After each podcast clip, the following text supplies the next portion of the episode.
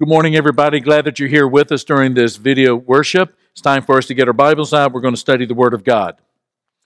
The first three centuries of the church, as you know, were hard years. They were years of great growth, but they were hard years nonetheless. One of the reasons for that was the persecution, the persecution of the church. We know the famous statement by Tertullian, one of the church fathers of the second century, who was made famous for saying, The blood of the martyrs is the seed of the church. What he was saying is that this deadly and dangerous persecution that was breaking out against the church would not put an end to it, but in reality would cause it to grow and to grow and to grow. And this is what history has told us and shown us that the church actually did grow and grow and grow. A less studied uh, area of the growth of the church during this period of time was uh, the, the influence of epidemics.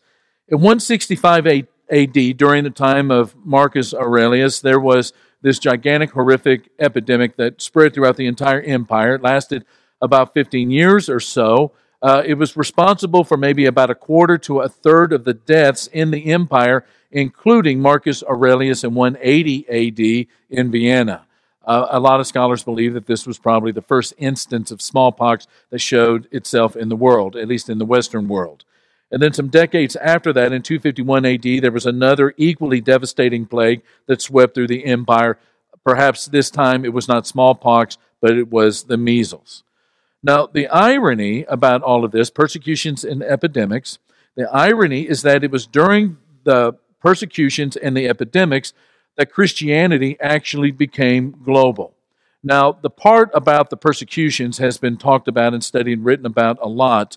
But there's an interesting connection about the growth in the epidemics. A scholar by the name of Rodney Stark, just down I 35 from us at Baylor University, makes an interesting connection between how the Christians responded to these horrific epidemics and how it contributed to nearly the entire world becoming Christian by the end of the third century. In his book, The Rise of Christianity, he writes, and I quote, Frequently in human history, crises produced by natural or social disasters have been translated into crises of faith. Typically, this occurs because the disaster places demands upon the prevailing religion that it appears unable to meet. This inability can occur at two levels. First, the religion may fail to provide a satisfactory explanation of why the disaster occurred. Second, the religion may seem to be unavailing against the disaster, which becomes truly critical when all non religious means also prove inadequate when the supernatural remains the only plausible source of help. End of quote. What Dr. Stark is saying is that a crisis of faith developed in the prevailing pagan religions of the ancient world during this time because of their inability to give meaningful answers to the question why, or to give direction to a way of life during the crisis that was equally meaningful. Now, on the other hand, when it comes to the Christian faith, the Christian faith grew in those times of crises because of the answers it provided and the kind of people that it produced. The great irony is that the kingdom of God went global while so many other kingdoms tried to extinguish it. And there's a lesson in this, I think, for us today. And that lesson is this that God can take our worst moments and turn them into our greatest ministry. Let me say that again. God can take our worst moments and turn them into our greatest ministry. So, today, as we approach the ending of the pandemic, and really who knows when that's going to be, but we're closer now than we were four to six weeks ago. So, as we approach the ending of the pandemic, we have a couple of questions to consider. The first is this Will we have an answer to the why questions that will arise in the midst and the aftermath of the crisis?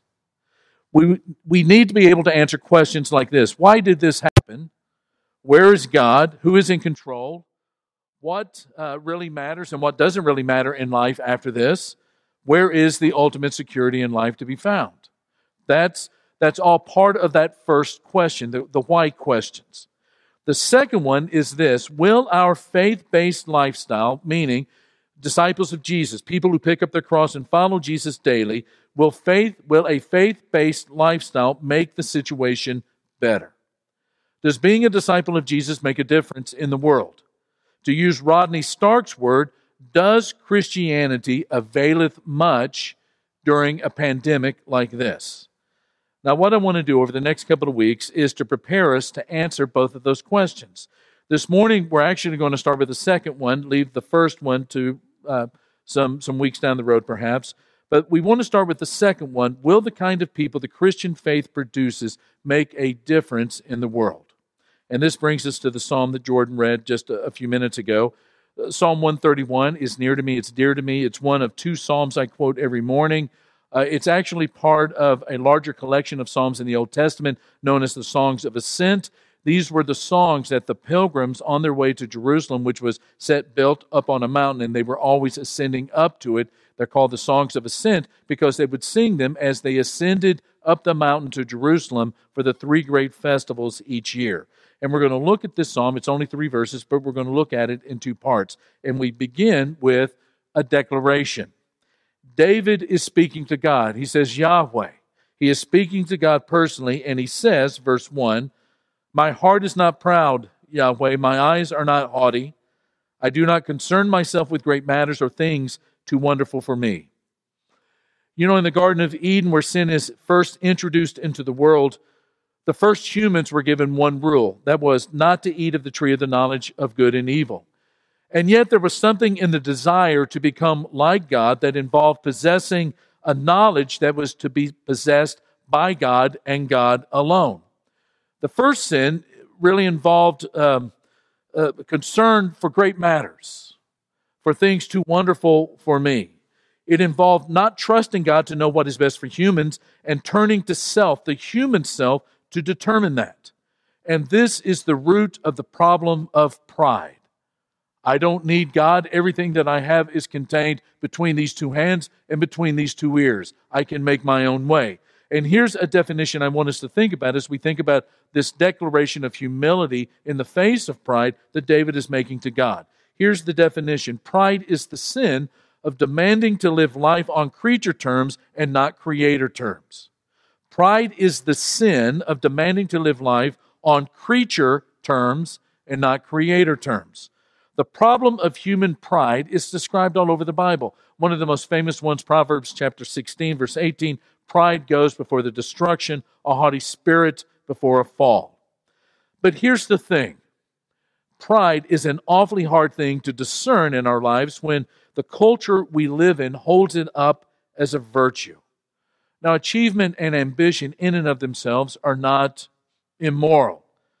Achievement and ambition actually um, can be used in some very critically good ways in the world by God. But when achievement and ambition blind us to the greater reality, which is we are creatures in the Creator's world, then they become a terrible, terrible liability. And David is saying to God that his life only makes sense with God and never without God. And in so doing, making this declaration, that my, my heart is not proud, my eyes are not haughty, I'm not concerning myself with great matters or things too wonderful for me. What David is doing is reducing the distance between his heart and God's. David, in essence, is declaring that I live in your presence. It is by your power that I live. I live in the midst of your power. I live in your wisdom. I live in your greatness. And I trust you to understand the very things that I can't understand or don't need to understand. I trust you to know what is beyond me to know. I trust you to be in control when life gets uncontrol- uncontrollable. So, what does a person look like who declares to God, I know you and I trust you? That person looks like a beautiful contradiction to everything else going on around them. And it's here that David goes from the declaration to an image of satisfaction. Of satisfaction. David gives us a really poignant in, image of what a human of what human satisfaction looks like. Disciples of Jesus should have this look wherever they go of being people who are satisfied in the world. And here's the image. It's verse 2 of Psalm 131. But I have calmed and quieted myself. I am like a weaned child with its mother. Like a weaned child, I am content. A week or so before our social distancing guidelines were put into place, my granddaughter Blair was with Ellen and me at the house, spending the day with us. We were watching in the afternoon, the early part of the afternoon, you know, big shock. We were watching the Disney movie Frozen. I was sitting on the floor with my back against the couch, and Blair was, uh, you know, she had the run of the house. She could sit anywhere. She could have any seat in the house she wanted. Uh, the big chairs, the big ottomans, the big sofa. But where she wanted to be and where she was most content to watch that movie was on my lap. And she was trusting and comfortable and secure and happy and satisfied on my lap. And that is the image that David is using, that David is describing, that that's him in God's presence in Psalm 131. A nursing child wants the mom for what the mom provides. And there's nothing immoral in that at all. But David chooses the picture of an older child, a weaned child with its mother.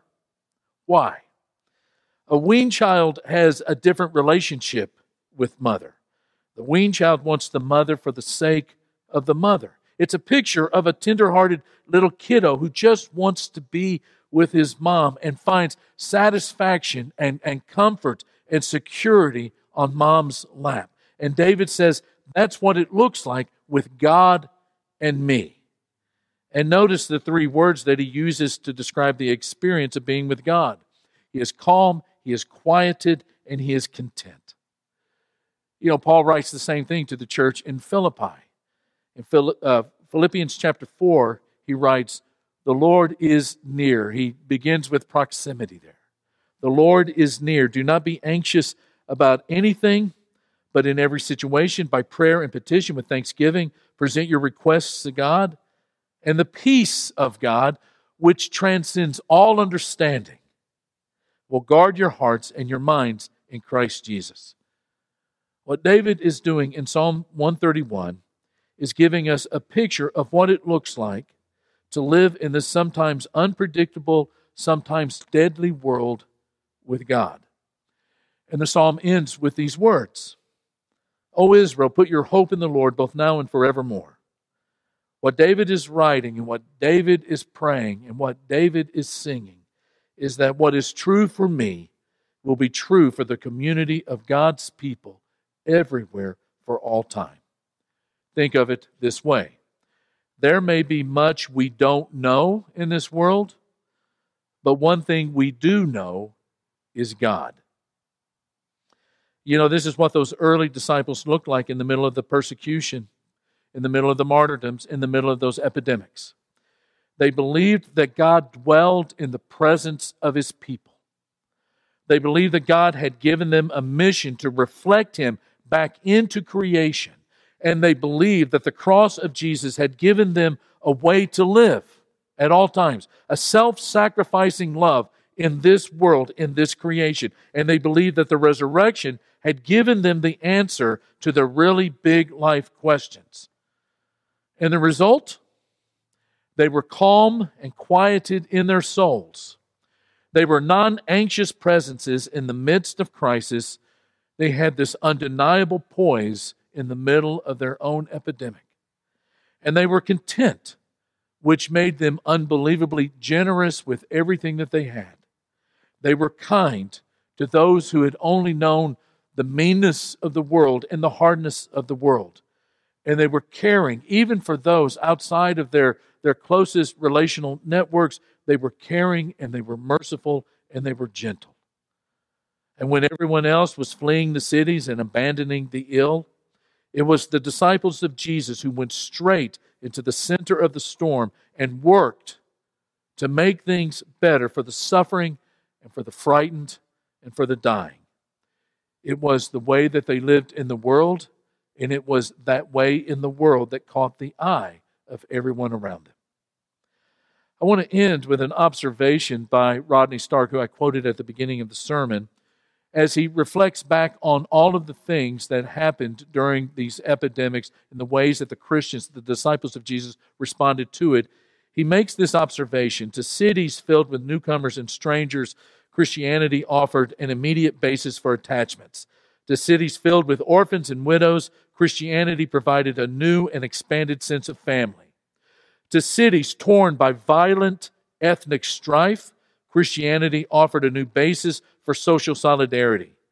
And to cities faced with epidemics and fires and earthquakes, Christianity offered an effective nursing service.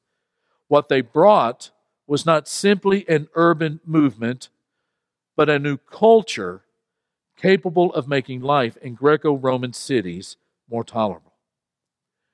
That new culture is a movement of people who have picked up their crosses and are following Jesus in living lives of self sacrificing love in the best of times and especially in the worst of times. You may have noticed that we've moved the sermon to the beginning of our worship video today. That was done with intent. I moved the Lord's Supper to after the sermon this morning because I wanted us to conclude our worship this morning thinking about the cross and thinking about the resurrection of Jesus. In all of its applications and all of its implications and ramifications for our life. And what a difference partaking of the bread and partaking of the fruit of the vine and all that it represents in the cross and the resurrection of Jesus, the difference that it makes in our lives in the way that we live. Let's pray. Father, we're grateful for this life. And we're especially grateful for your presence right in the middle of it. Remind us each day that you live in our presence and that we live in yours. And that, Father, through what you have accomplished in the cross and the resurrection of Jesus, has completely changed not just this time in our own history, but you have completely changed the history of the cosmos, of the universe. And our lives will never be the same.